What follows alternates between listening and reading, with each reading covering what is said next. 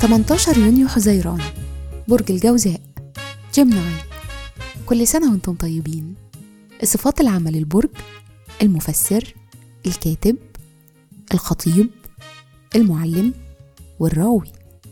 الكوكب الحاكم عطارد. العنصر الهواء.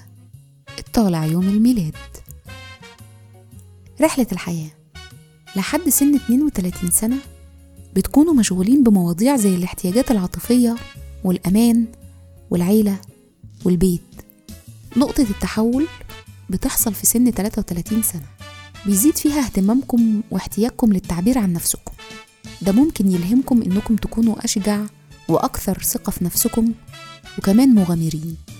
الشخصية: طبيعتكم الخفيفة المبدعة بتأكد انكم دايما هتكونوا قادرين على امتاع الآخرين وتسليتهم، وهتلاقوا حاجة تكون سبب في دخول السعادة في حياة الناس.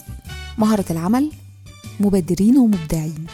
بتحتاجوا مجالات عمل توسعوا فيها مدارككم لأنكم أذكياء وحادين وموهوبين في الكلام، وده بيسهل نجاحكم في مجالات الكتابة والأدب، المحاماة، التعليم، والإعلام.